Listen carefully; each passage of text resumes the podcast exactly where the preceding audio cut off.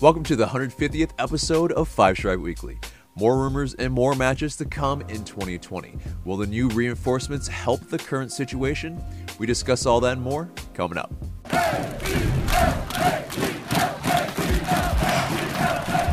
Welcome to the show, Five Stripe fam. I'm AJ and this is Mark. And wherever it is you get your pods, subscribe, share, and leave us a good rating. This segment is sponsored by Thinking Man Tavern, a cozy Decatur neighborhood pub. Grab a tasty beverage from a wide variety of selections and a plate of something delicious from the menu. To go, check out Thinking Man Tavern. Follow our Twitch for watch-alongs on match days on twitch.tv/ATLUTD FanTV. It's a different time for Atlanta United fans nowadays, one that's really testing our patience. But what we have to realize is the front office is still ambitious, and despite some obvious missteps recently, we gotta give them a chance to rectify their shortcomings. They've earned the headway, even if some of the personnel and the management are no longer the same. But with that being said, let's get into the match review. So it's a 4-2 loss against Nashville SC on Saturday. Definitely, yeah, not the match to watch if you are trying to get back into the Five Stripes for sure, and especially we've had a pretty good historic time against expansion sides, but this one was just not our day, and that was from the outset. But before we get into the play, let's get into what the starting lineup looked like. It was Guzan in the sticks, in between the sticks, Bello, Robinson, Walks, Escobar, Larry got the start, Hosetu, and Wolff got his very first start, youngest start for an Atlanta United player. Barco, Lennon, and Adam John up top. Nashville, Willis, Lovitz, Romney, Zimmerman, McCarty, Mukhtar, Johnston, Godoy, Moyle, Donlad, and Baji. And they essentially scored in the very first minute. Dominic Baji, he got on the end of something in from a corner, and it's just just a little bit where it's been an Achilles heel for Atlanta United. I mean, we throughout this match, it's, whether it's a set piece, whether it's a corner, whether it's, just a dead ball situation, we have not been good. And, I think this kind of, it reared its ugly head again. But before we get into like the in-depth, like, what were your thoughts, Mark, like directly after watching this match? I mean, the players alluded to it, but definitely the giveaways. It was just so sloppy in midfield, so sloppy in defense.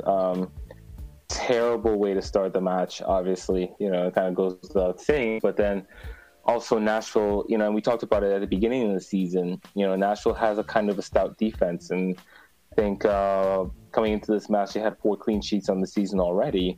And so when you give up the early goal against a team like Nashville, it's always going to be difficult. I mean, yes, Atlanta equalized, but, just the sloppy play at its ugly head. And, like you could see Stephen Glass trying to rotate. I mean, he has to with these matches being essentially it's 3 matches a week, right? But it just seems like we're so shallow, like it doesn't really seem like he has a lot of players he can rely on. I mean, like overall, I'm not going to single out any player too much for to play because I think in general is a pretty poor team performance, but it does also seem like it just, there aren't really a whole lot of players that Stephen Glass can rely on. And so it's, just real sloppy. Like that's the word that I keep coming back to. Right. And we'll get to what Stephen Glass also talked about in terms of how it wasn't at the required standard either, but Nashville, they pretty much put up 3 unanswered goals on us, and it was just insurmountable at the end. There was some fight back. Larry got a goal, off of a, it depends if he even really got, you know, contact on it or not. But, you know, that's a whole other thing. Right. Barco. It's one of those Harry Kane goals. Yeah, right. But Barco free kick, I mean, he looked like he did. He took credit for it, so that's, you know, we'll assume everyone, that he did. Everyone celebrated with him, so. Right. But, you know, it's definitely, I think, you know, one of the few bright spots in this match. Of course, one where there weren't a ton.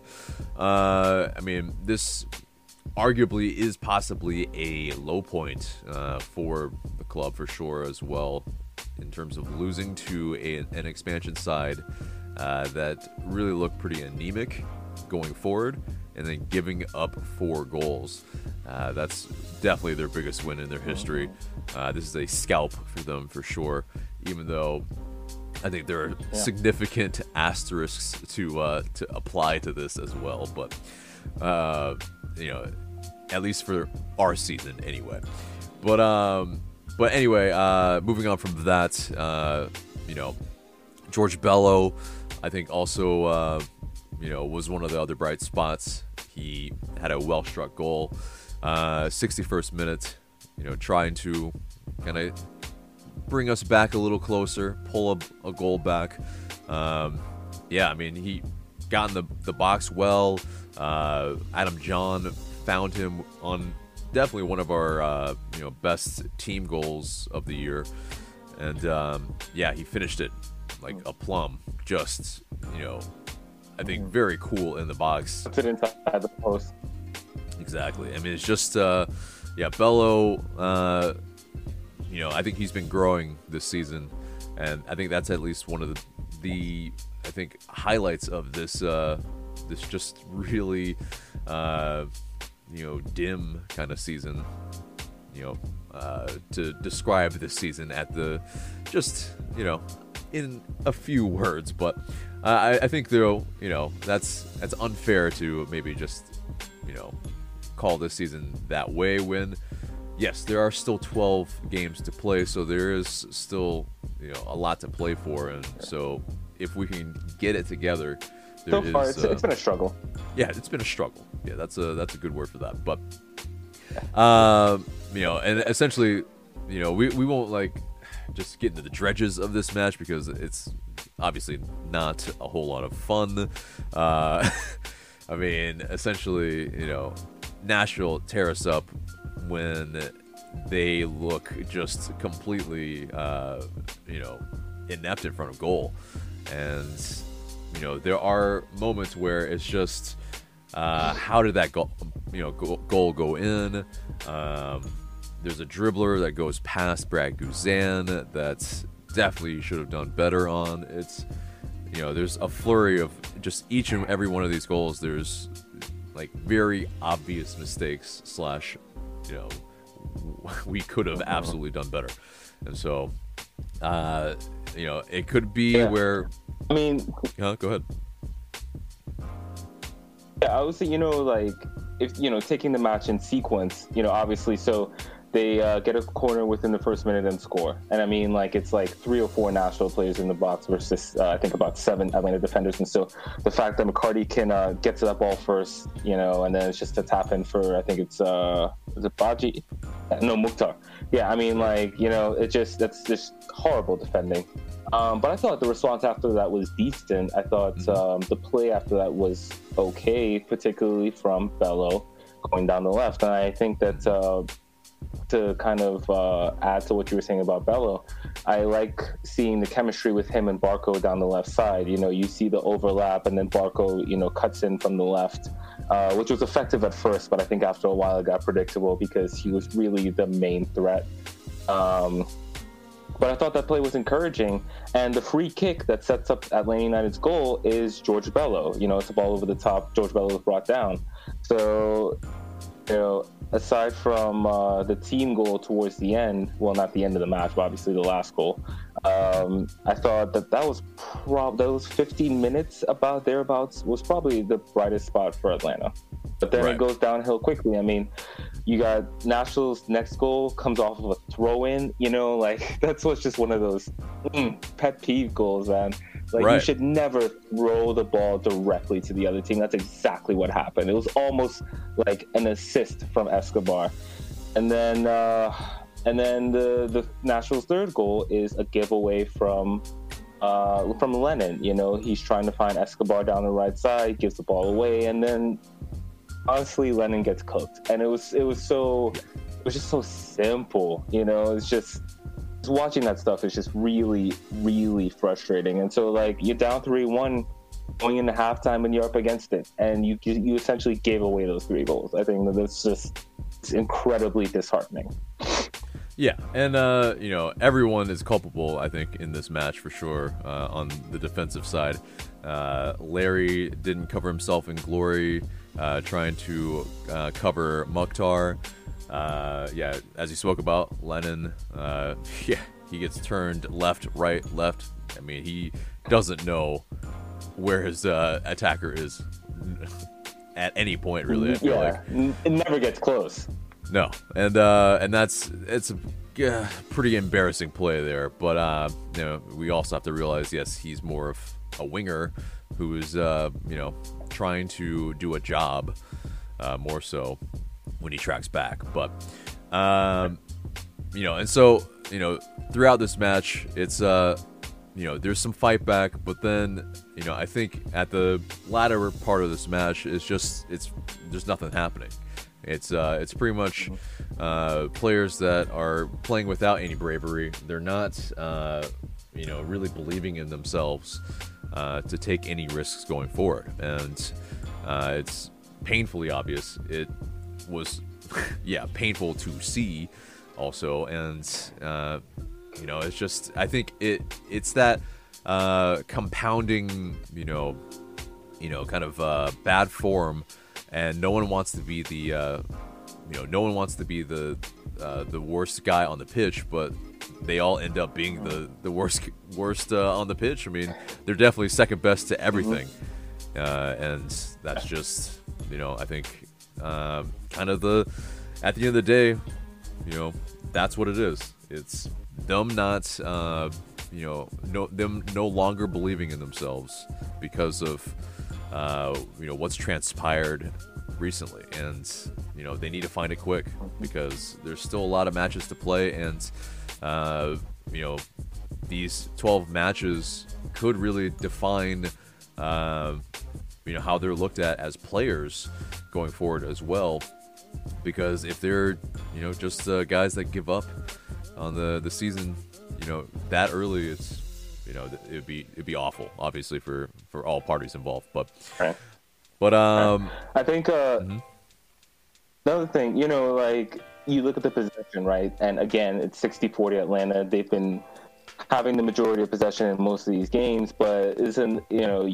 You've heard me make this point before, and I hate to repeat myself, but, you know, it's one of those things where our attack is just not putting fear into other teams. You know, I mean, like, we get the ball up to the final third, and then it slows down. You know, you have Barco trying to cut in, you know, or, you know, the ball gets up there and then goes backwards. And it's just like, it's easy for Nashville to defend.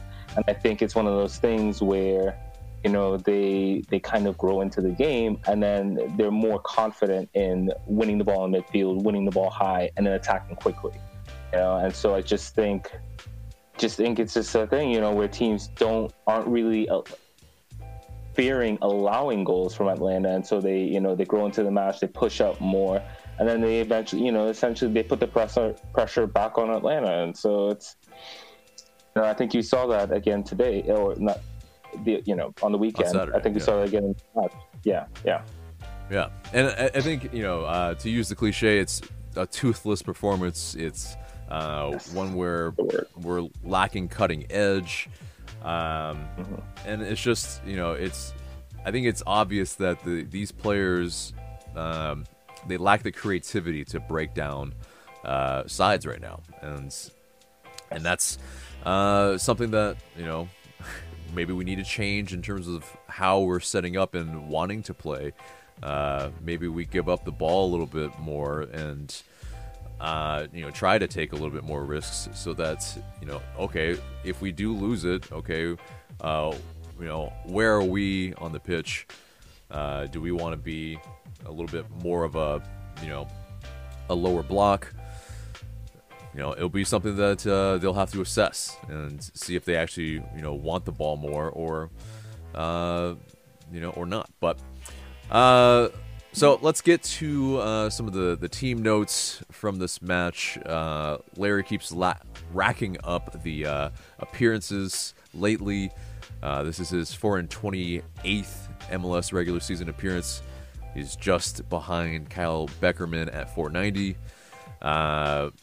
And this was the 41st goal of his MLS career, which, I mean, you know, pretty decent for a...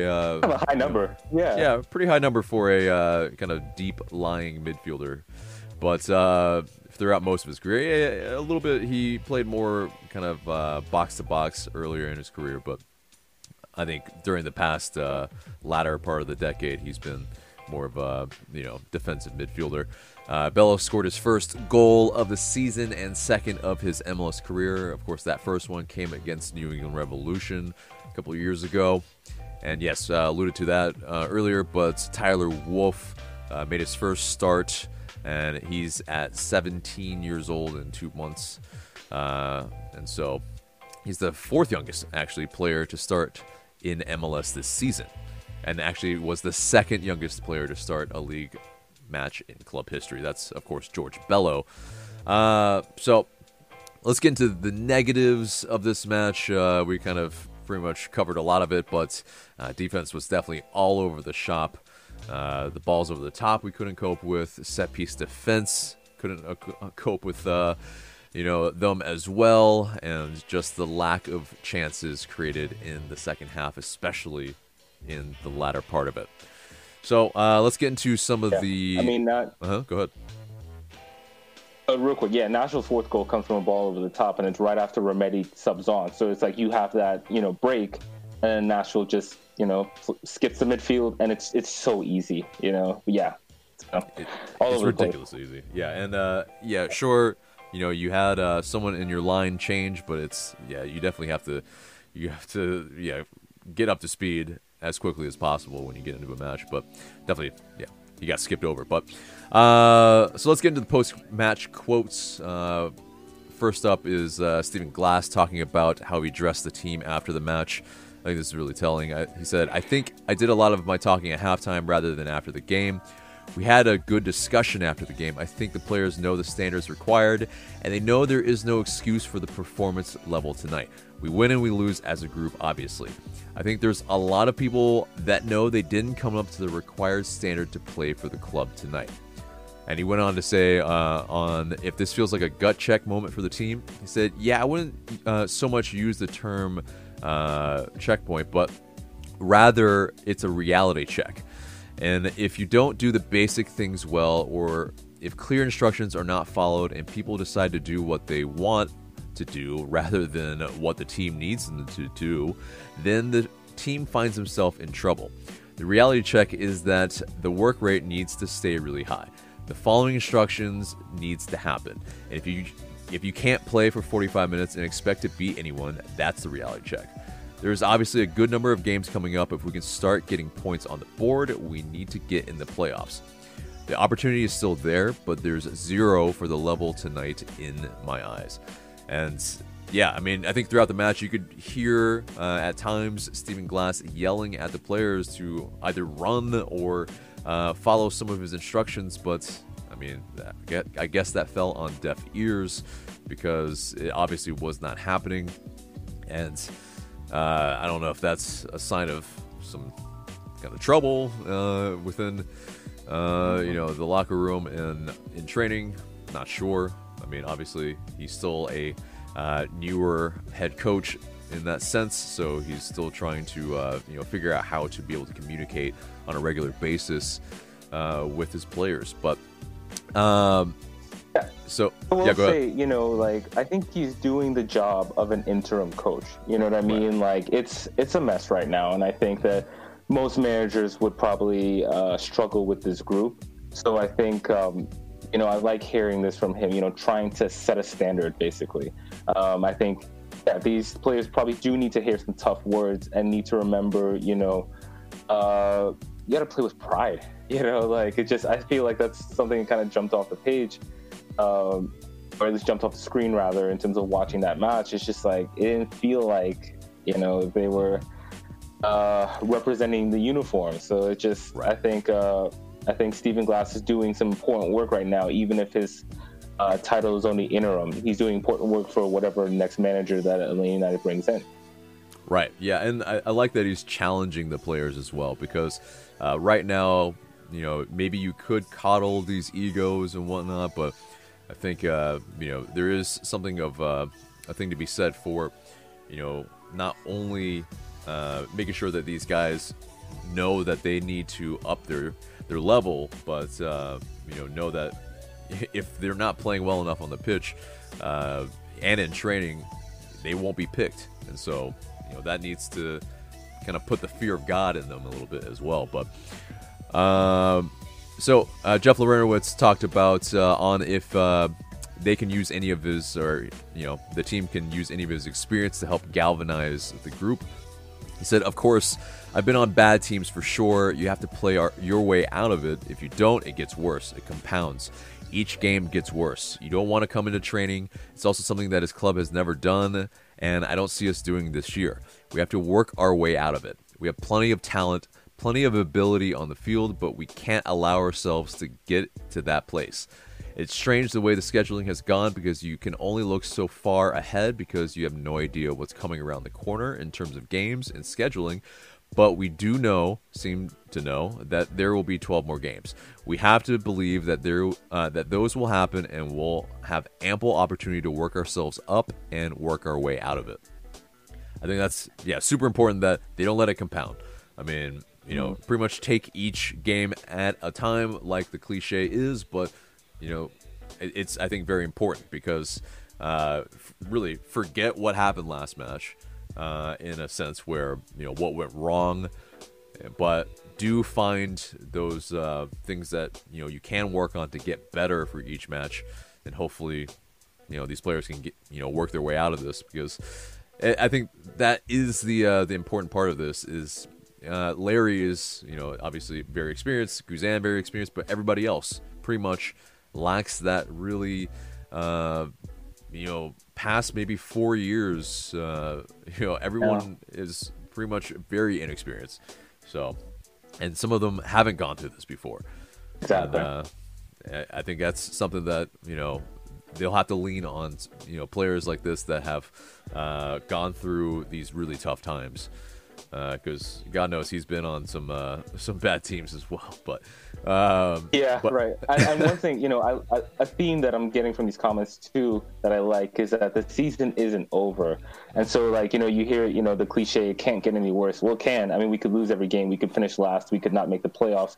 It'd be embarrassing if we didn't finish in the top 10 in the East. Like, you know, that would be a real low point. So I think it's important, you know, to not have the attitude of, well, to hell with the season. No, there's plenty of games left, you know, and so, like, there needs to be some sort of bar that's set, basically, that, like, look, we can turn this around. This is where we want to get to, and then we'll go from there. So, absolutely. Well, let's wrap a bow on this match, and let's get into the news. So, we now know that there are 3 more Atlanta United matches in the season. And Inter Miami again on September 19th at the Benz will happen. We will have the preview for you later in this show. And the next match is FC Dallas at home, September 23rd. And then at Chicago Fire on September 27th. So, I mean, it's at least we see a couple of different faces. So that's nice. But, I mean, Inter Miami again. I guess, yeah, we have to do some rectifying of our situation right now, because they're undefeated against us at the moment, and so we can't have that. We can't have you know, that kind of situation against an expansion side for sure. Yeah, the last place team in the East. Like, we've got to get at least a point out of this match. Exactly. So you know, the new MLS Cup playoff format has been also announced. It will be single elimination matches hosted by the higher seeded team, and the competition will follow a straight bracket format through MLS Cup through to December 12th. There will be 18 total clubs in the MLS Cup playoffs, 10 from the East, 8 from the West. The top 8 teams qualify directly to round 1 in the Western Conference. In the Eastern Conference, it's a little bit more complicated because there are 10. Only the top 6 seeds qualify directly to round 1. Seeds 7 through 10 will compete in a playoff match. And it will be number 7 against number 10, number 8 against number 9, and that lowest seed play-in winner will advance to play the number 1 seed in the East, and then the highest seed play-in winner will advance to the number 2 seed in the West. So a bit complicated there. You can replay it if you need to to fully understand that, but essentially, I mean, yeah, we would be right now in one of those spots.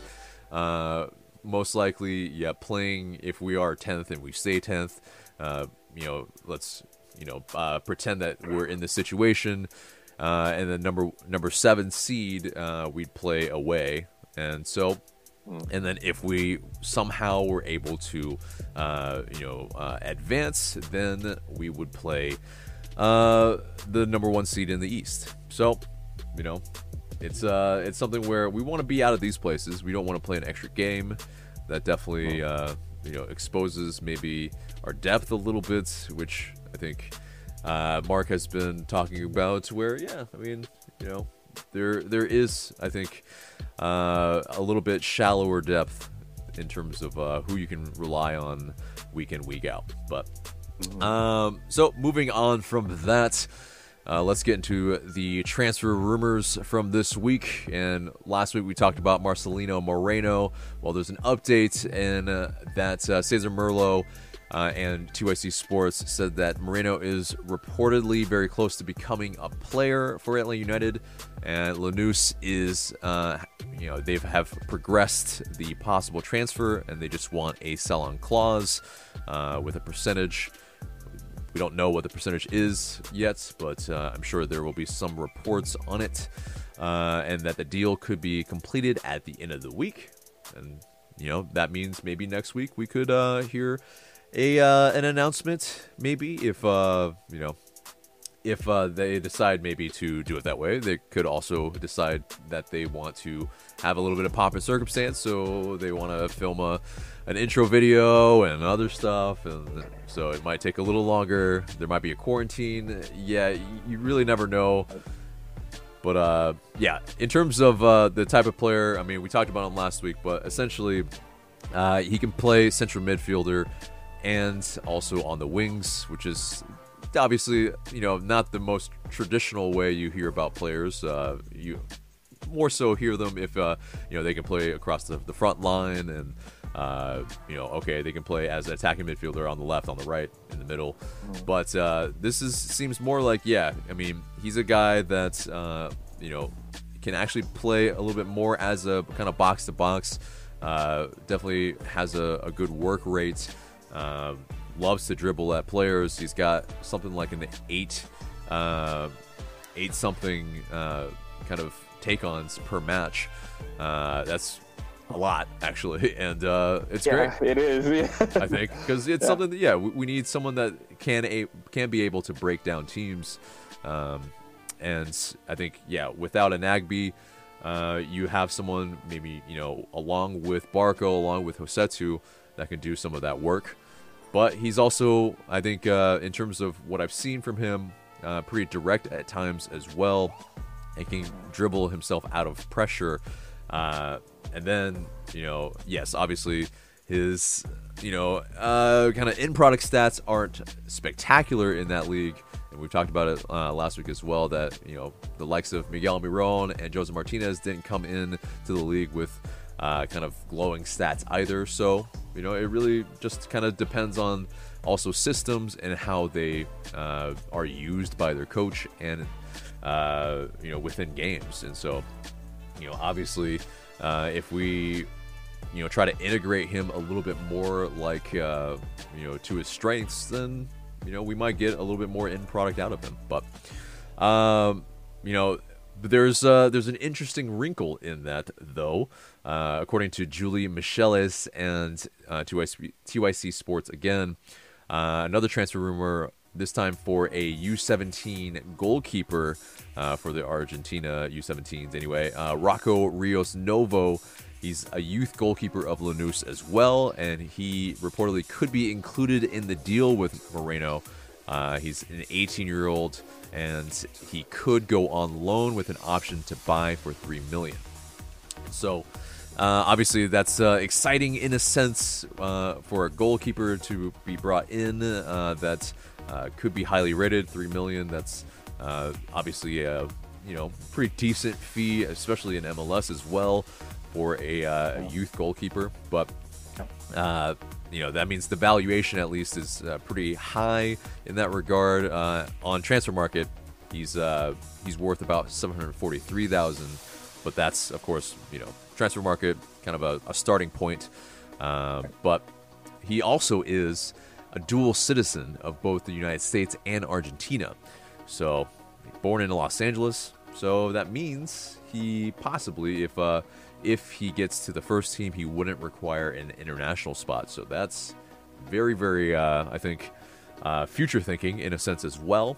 But yeah, I mean, Novo, part of the U17 Argentina squad as well. I think, there's some really big promise here because of just how, I think, progressed you have to be to make these Argentina U17s as well. So promising prospect for sure if that does indeed become part of the deal. But let's get into the head coach rumors that don't exist. But basically, President Darren Eales, he told reporters in July that they weren't going to rush it. They're not going to get whoever's available this minute, and they will take their time because, they want to get the right person in to lead the club going forward on a permanent basis. And so, yeah, currently so far, there are no head coach rumors, and obviously frustrating, but it's also it's kind of part and parcel right now. It's they want to do their due diligence that they possibly didn't do after the 2018 MLS Cup. Like Mark has mentioned plenty of times, it's something that the team might have rushed that job, they or rushed that search because Tata Martino, I think they were banking on it. They were banking on him to come or stay. I think so. So at least one more year, but. Anyway, let's move on to Erick López, and he is finally training with LA United, at least in photos. He's, I think, been reported that he has been training with the first team for a couple of weeks at least, but photos have finally come out, and he will be wearing number 16. Of course, Heinemann was wearing that number last season, and before him, Chris McCann. So, yeah, it's kind of been just sitting dormant for a season. Obviously, maybe not the, obvious kind of forward number, but I think, as a squad player, as he's going to have to be at the moment, even though he comes with a lot of promise, I think that's, that shows, I think, something's moving as well. The fact that they released some photos, allowed him to post it in that sense too. Obviously we're waiting on a front office move for him to be able to open up a roster spot. Something is maybe bubbling, and so it's least. I mean, like I alluded to before with the seeming lack of depth. I mean, he would really help. The situation is getting a little frustrating, because they obviously paid a sizable, by MLS standards, sizable transfer fee for him. And so he seems to have a lot of potential and promise. And we could use some good players right now. So I really hope I really hope he features this season, and with enough time to make an impact, get his feet wet and then be able to make a proper impact by the end of the season. Right. Because if he can't get into the first team and he has to play with LA United 2, it would, it's not exactly the best look for the club either. You know, it'd be broken promises, and so there'd be some obvious frustration from the player and from optics as well, I think. But yeah, so moving on from that, Joseph Martinez has also been seen doing some individual dribbling work, this time a little bit further away with the cones in more of a kind of delta formation with the cones, and great to see. I mean, I think, you know, him putting just more weight on his knee. Yeah, I mean, it's 6 months. Maybe some would argue that he should be more ahead, but I think, you know, he just needs to take his sweet time, really. I mean, so, and like I said last week, you guys are terribly mean if you guys are still ragging on his weight. I mean, it's ridiculous. You know, again, you try not doing cardio for, you know, essentially 6 months, like real cardio, and, you know, you show where you're at, and be brave enough to, you know, run around without your shirt off or your shirt on. It's listen, I've definitely gained a quarantine 20 at least, so no banter for me. Yeah, exactly, right. I've been trying to work out a little bit more diligently throughout the time. I think, well, I had a roommate move out, and so I've kind of been using their space as a kind of workout room, and it's been great. So it's it's one of those things where, yeah, I know, right? Exactly. I've been trying to stay diligent, but I understand that most people are not in that type of situation where they have maybe the want and also the space to do it. So, but anyway, so moving on, Franco Escobar, he said on Twitter that, quote, "If in bad times you leave, in good times we don't need you." Obviously a little bit shrouded in maybe what he's talking about it, but I think... I think clear to me at least that he's talking about fans. He's maybe been getting some hate here and there across social media, but I think, you know, at the end of the day, he's an Atlanta United player. He's a guy that has given heart and soul for the team, and, you know, I think absolutely, yeah, absolutely, you know, preaching what he's saying here. You know, fair weather fans, you know, goodbye. It's just one of those things where, you know, if you're a fan of this team, just be there through the tough and the good times as well. I mean, that's just what he's saying. So, yeah. But yeah. Mm-hmm, go ahead.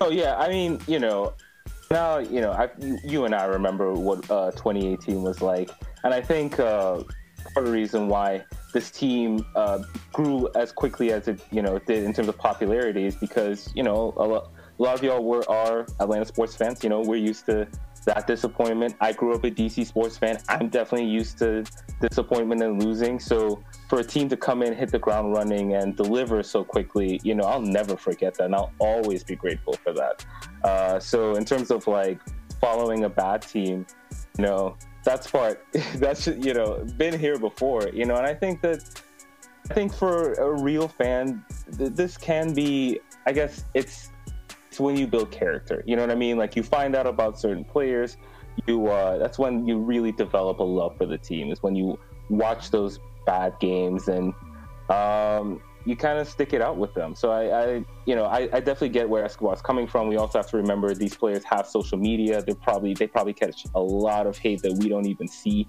So I definitely understand where he's coming from. But I think it's also like, you know, you just got to appreciate it in the moment, whether it's good, whether it's bad. You got to appreciate it in the moment, man. At the end of the day, sports is a luxury, you know, like, mm-hmm. This is not, you know, like, there are so many other things going on. Like, this part is the easy part to me. So, yeah. But definitely understand where he's coming from, though. Yeah. I mean, as a long-suffering Arsenal fan and Braves fan, I mean, it's kind of part and parcel of sports, but with that caveat, you do hold the team accountable. I don't think you abuse any of the players or the, you know, the team in general in that sense, but you do, yeah, you make sure that, you know, they are doing the right things. And so far, you know, at least what they're saying, they're trying to get themselves out of it. Like I said at the top of the show, whether if they do or not, Well, if they don't, then, well, yeah, I mean, there might be some calls for them to be let go. And so, you know, that's just kind of part of it as well. But so let's move on. And Pity Martínez started for the first time for Al Nassr. He got an assist on a free kick into the box. It was a header that was scored into the near corner. And, yeah, I mean, Pity Martínez getting his first start, that's, you know, something that, and in terms of getting an assist, you know, it maybe hurts to see a little bit, but, you know, I think we know that, you know, Pity Martínez is a good player. Maybe the league's a little bit different, and he's maybe able to shine a little bit, you know, quicker there because of that, possibly. But yeah, Rana from Parceros posted a video of the assist. It was a free kick on the left flank. It was about 40 yards to the box, maybe 40 or 50 yards. It was a beautiful ball, like bent. I guess it's bending away from the goalie, but I mean, just perfect. I mean, like, man, but we know that PD has that quality. Like I've said that before. Like, I've never had doubts that PD is a good player. It just didn't work out here. But, you know, it's not surprising for me to see him have that impact in that league and really for any team in general. Right. So moving on from that, LA United 2, they lost 2-1 to Miami as well last Saturday. And so, yeah, you know, obviously different team. But, I mean, they've been playing Miami as well. I think it was maybe 2 weeks ago where we were playing Miami, and LA United 2 was also playing a Miami. Obviously, they're not affiliated. They're not, you know, part of the same organization. But, yeah, they will, LA United 2, look to get their third win of the season on Wednesday against Tampa Bay Rowdies, who have played them very, very tough. This will be the final meeting of the season between them. But, yeah, Tampa Bay has won the three previous meetings this year. Hopefully, yeah, they're one of the better teams at that level, so that is a tough matchup. It's they're one of the veteran sides as well, so it's difficult all around. They, you know, LA United 2 are basically fielding academy players for a lot of the positions on the pitch, and yeah, one of them is academy player Ajani Fortune, who was able to score his first professional goal last time out. So yeah, I mean it's yeah, he became the fourth current academy player to find the back of the net for Atlanta this season. So, you know, the academy is doing bits as well in that sense. Maybe not getting the results, but they are developing these guys. But that does it for the news and gets us to a little bit of housekeeping. And that's follow our Twitch for matchday watch-alongs every single matchday. And stick around for the fan camps afterwards as well. There's lots of content all week. So head to twitch.tv/ATLUTDFanTV and follow today or check out the description below for the link. So that gets us to the mailbag. And you guys send in these questions through IG Story. Please continue to do so and we might answer your question in the future.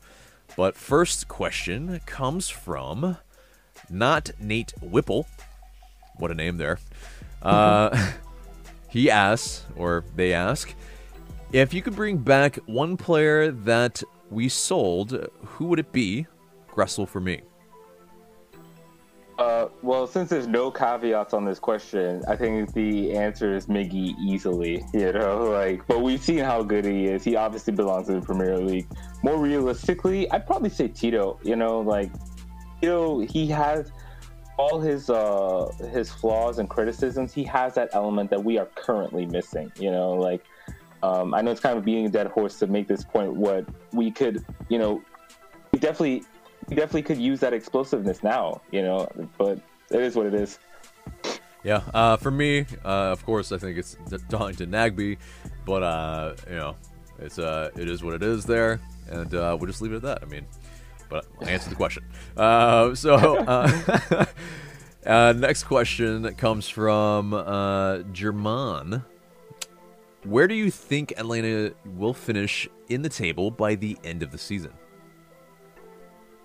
Yeah, I'm gonna say that 8th, 9th range. You know, like I hope we don't drop anymore. I hope we're able to stabilize results a little bit. But to see us climb the table, it just seems like such a tall task for the team right now. So I think we'll finish in that in those play-in spots.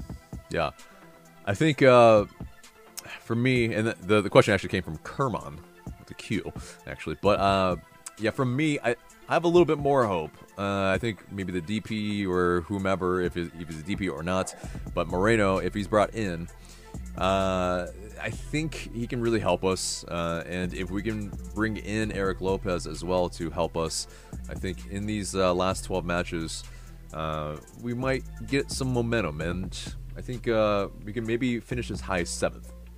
So, you know, hopefully we do. And, you know, you never know what could happen the rest of the season, but you know, this is with the information we have currently to be able to say that they're going to finish in the spots that we said. Next question comes from Danny Phantom. He asks, has there been any new info regarding the coach position? So obviously we talked about it earlier, but you know, just to reiterate slightly, is that yeah, the front office is not going to rush the search for the head coach position, and so far there have been 0 rumors after, you know, the first, what, this has been like, what, 2 months now? After the first 3 weeks, there haven't been any rumors. Like, I think even the first 3 weeks, it was more people floating rumors about coaches that could be a fit, and there really hasn't been at all. Yeah, there's no strong rumors, but I am. So Felipe tweeted this morning. Apparently, it's a quote from Miguel Herrera, translated, of course. I've made my career and I'll always have a job. I hope to stay at America, but if I have to go because of results, it's very likely that another team will give me a job.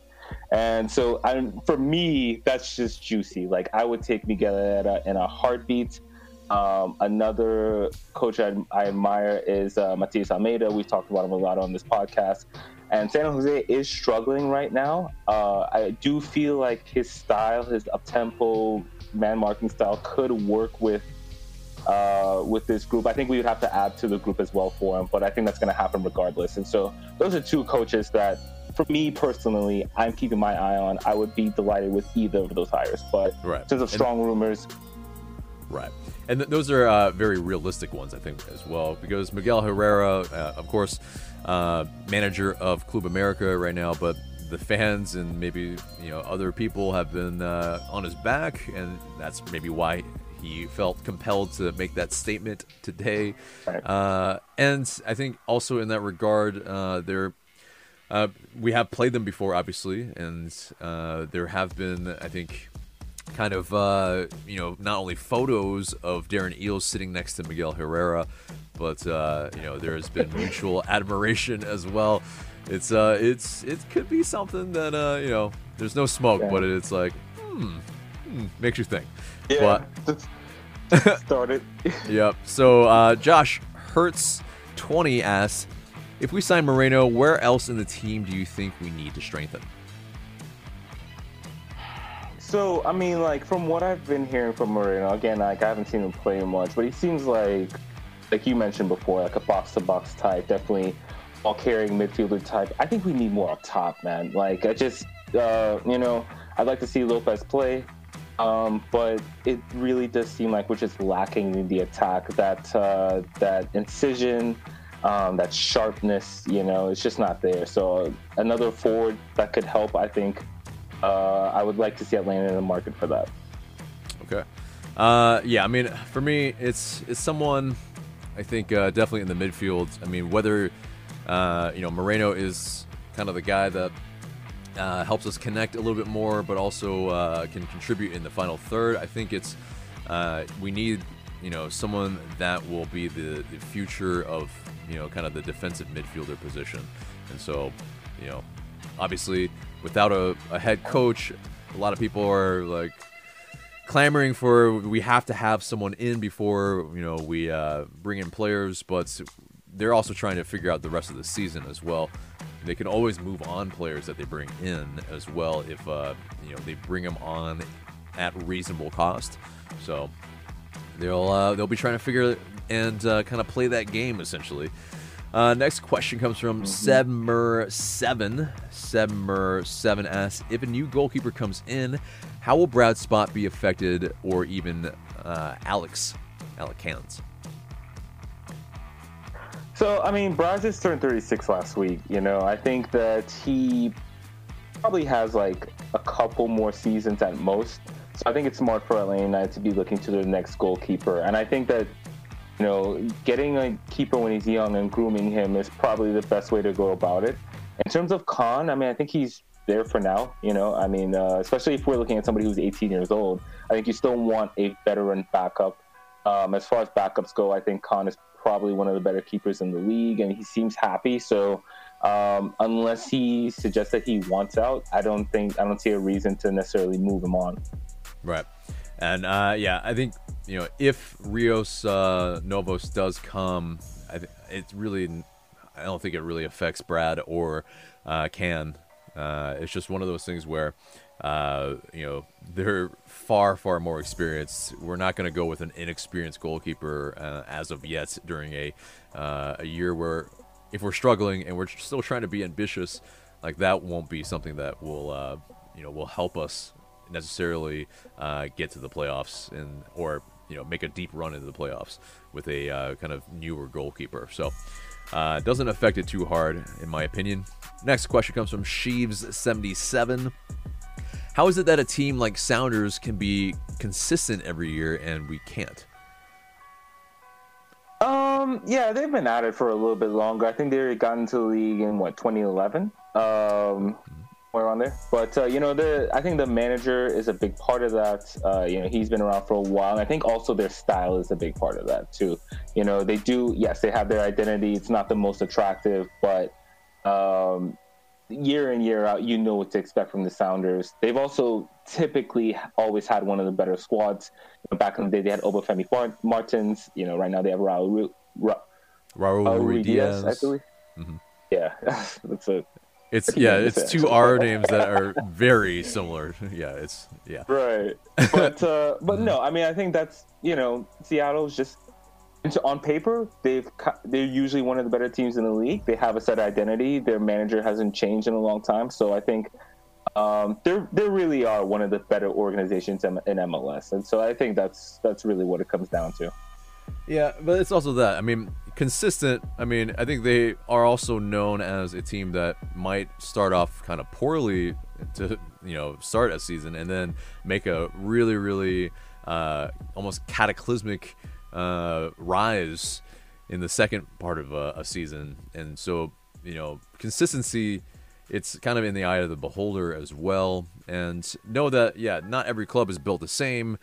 This is our first year of kind of, really big inconsistency in that sense where, one could say we're consistently struggling this season.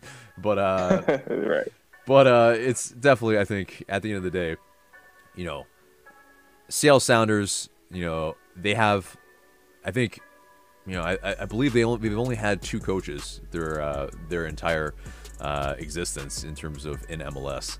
So, through that, I think you have, that continuity that really, really helps. And, that identity that, again, you're trying to, persist with. For us, obviously, that's a different situation if there's a lot of kind of revolving parts through the, the early years. But next question.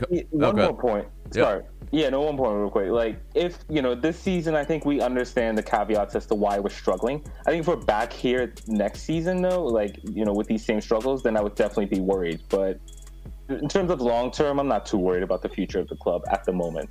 Right. I echo that for sure. Next question comes from Luis Salas 9967. Is it necessary to hire a technical director for the team? Just to address that really quickly, I mean, a technical director, do you mean Carlos Bocanegra? Because that's his role on the team.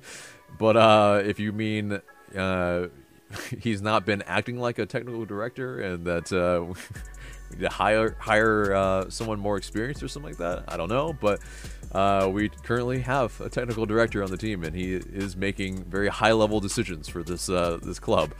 But I don't know if you have any thoughts on that.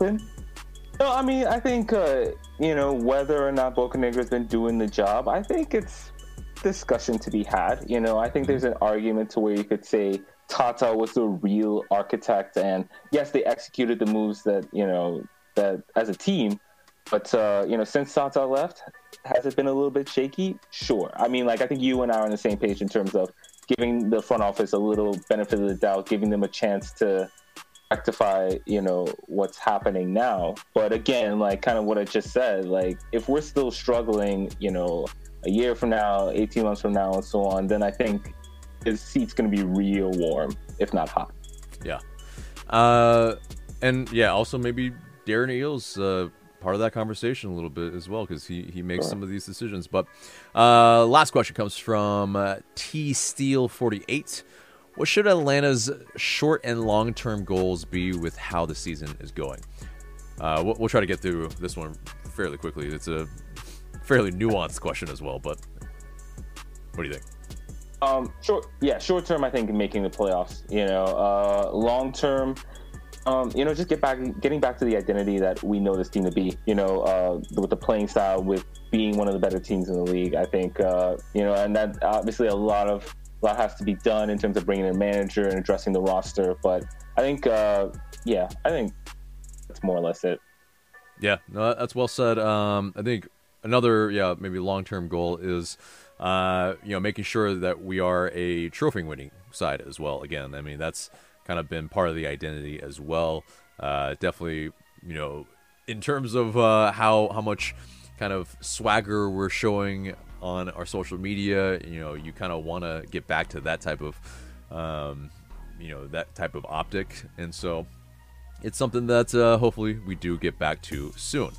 But anyway, that does it for the mailbag. And thank you everyone who sent in questions. And make sure to send your questions through IG Story in the future to possibly get your question answered.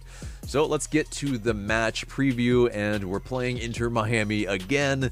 It's Saturday, September 19th at 7 p.m. at the Benz, shown locally on Fox Sports South or Fox Sports Southeast, more specifically.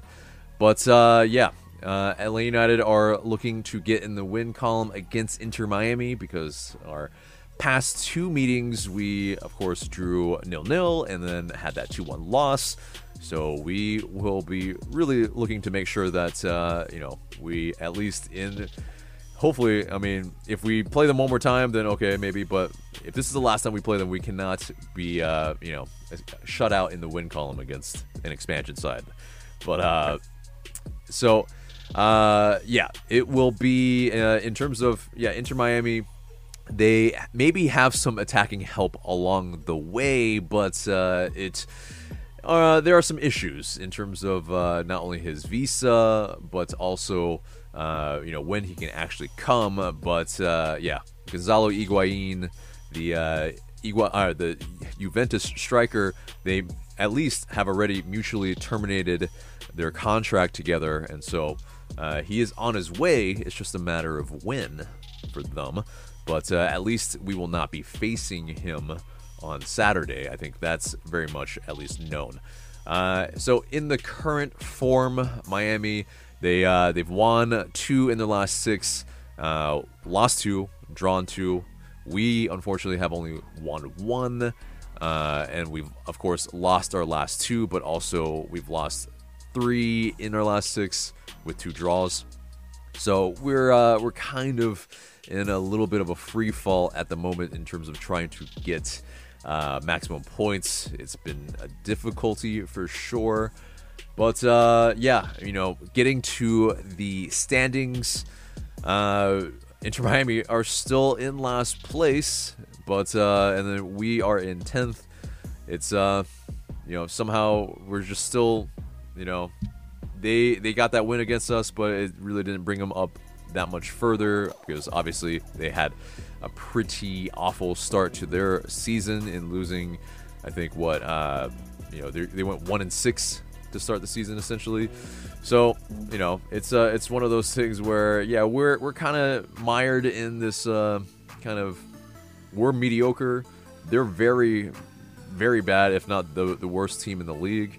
And, yeah, we need to do a lot better when we face them, for sure. But getting into their players to watch, Blaise Matuidi, their new defensive midfielder, of course, played against us last match.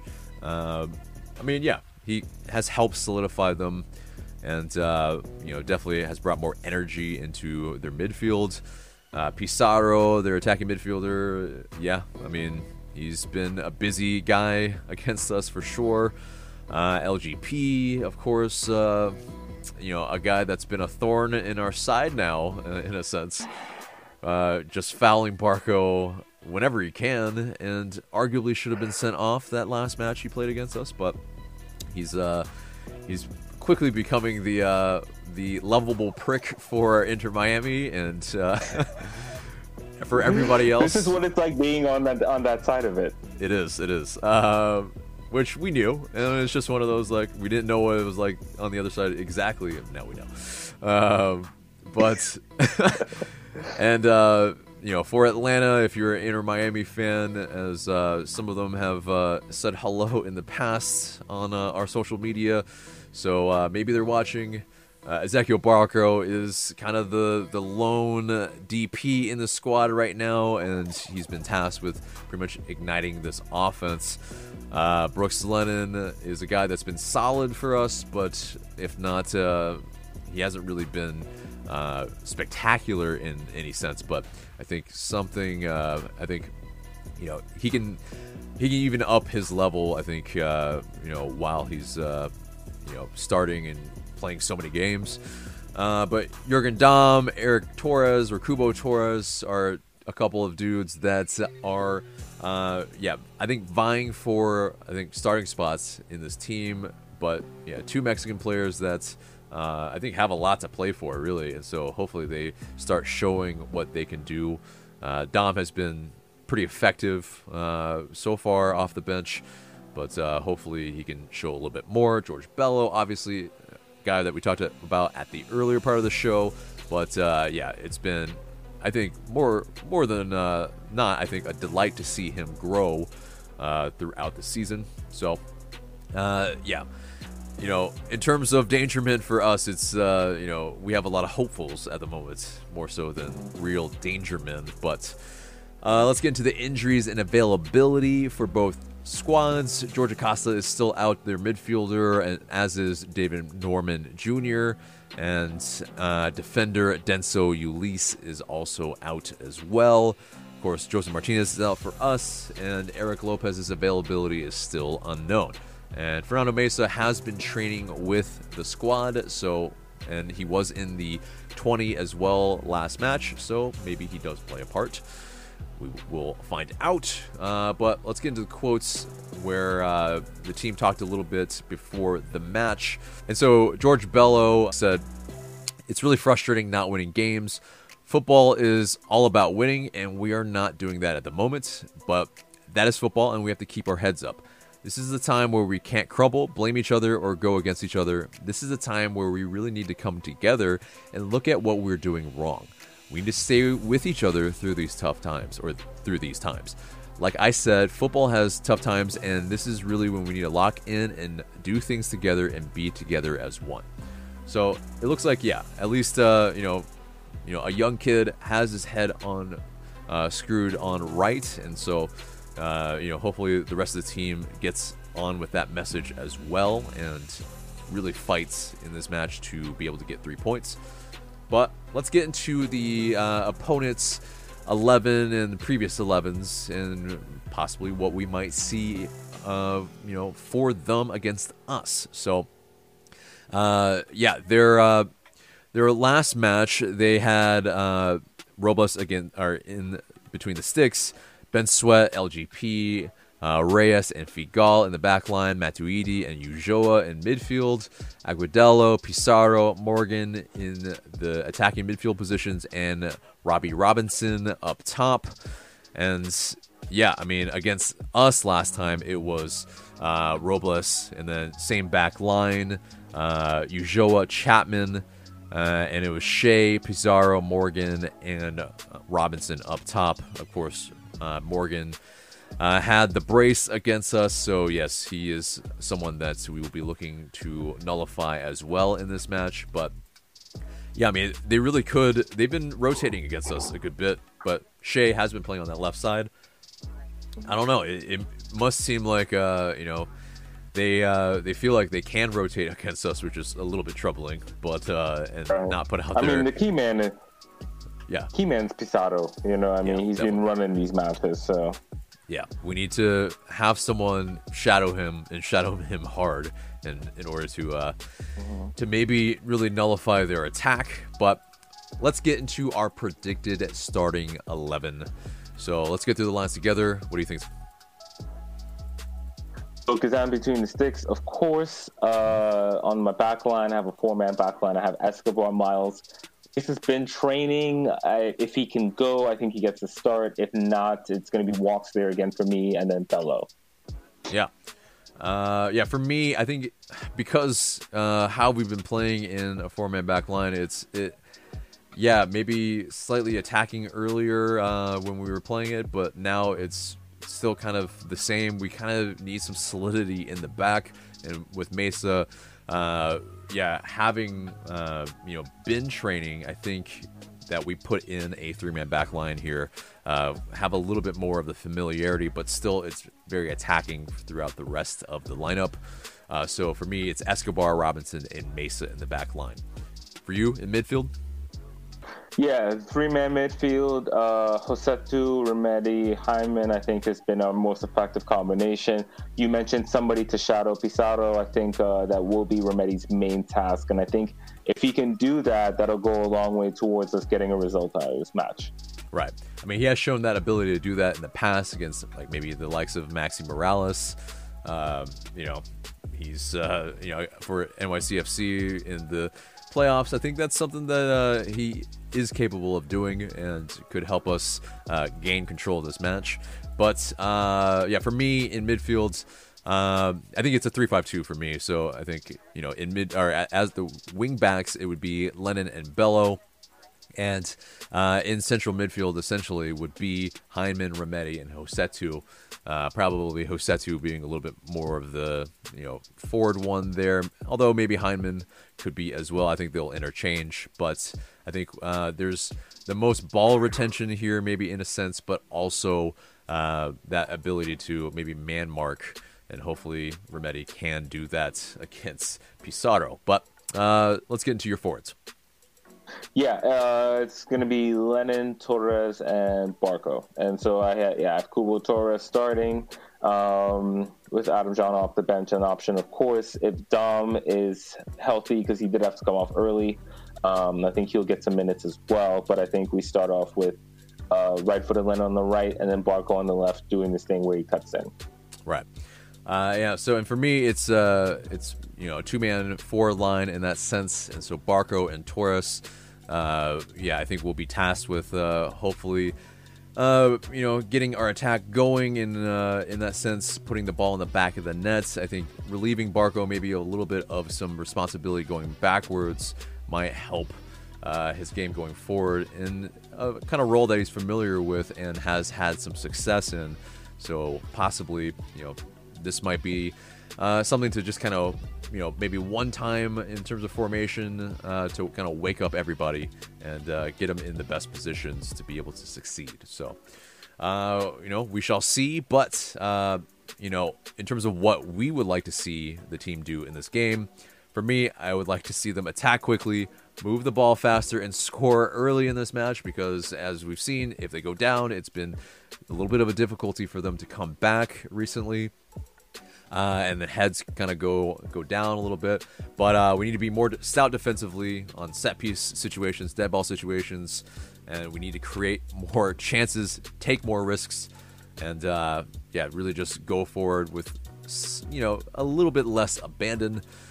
Basically take the handbrake off a little bit. But and I think maybe a key that hasn't really happened for us much this season, but if we get a penalty, choose beforehand who will be taking it before the match. What about you? Yeah, that did come up, didn't it? I think I really think you've hit the nail on the head there. I think especially when we get the ball up to the final third, you know, I'd love to see like Barco and others taking players on, you know, and don't slow down, don't go backwards, don't go sideways, like get the ball into the box. You know, I think that's really where I think we're missing that incisiveness. And so I'd like to see the forwards be a little more aggressive. Definitely. So let's get into the odds quickly. According to BetMGM, Atlanta United has a 45.5% chance to win this match, a draw at 28.6%, and Inter Miami at 33.3%. So, yeah, we're at home. Even, you know, disregarding form, I think they also look at the table as well. Yeah, we are favorites, so let's do the business. So let's get to our score prediction. With all that being said, Mark, what do you think? I think it's going to be a 1-1. You know, I think so. Miami is 3 points behind Atlanta right now. And, you know, if they get the win, they would leapfrog Atlanta in the standings and push us out of a playoff spot. I think it's of utmost importance that we get a result out of this match for the standings and for confidence sake as well. And so I think that we could see a slightly more conservative approach from both teams in this game. Well, more so from Atlanta, but I think it ends up being a 1-1 match. Gotcha. For me, I think we can get it together, especially if you know, we are playing at home and we change things up a little bit. Maybe allow them to be on the ball a little bit more. You know, maybe force some mistakes out of them. Just be a little bit more aggressive. I think we can get the results. And I think it's a 2-1 win for us. But, guys, let us know what you think is going to be the score in the comments below. That's the match preview and pretty much the entire show except for the question of the day. And the question of the day is, how many years do you think Brad Guzan has left in him for Atlanta United? Let us know in the comments below. Very interested in what you have to say. And that's it for us today. Remember to subscribe to us if you haven't already, share this episode, and leave us a review and rating so we can pop up higher in your rankings. And for Mark, I'm AJ. Thanks so much for listening.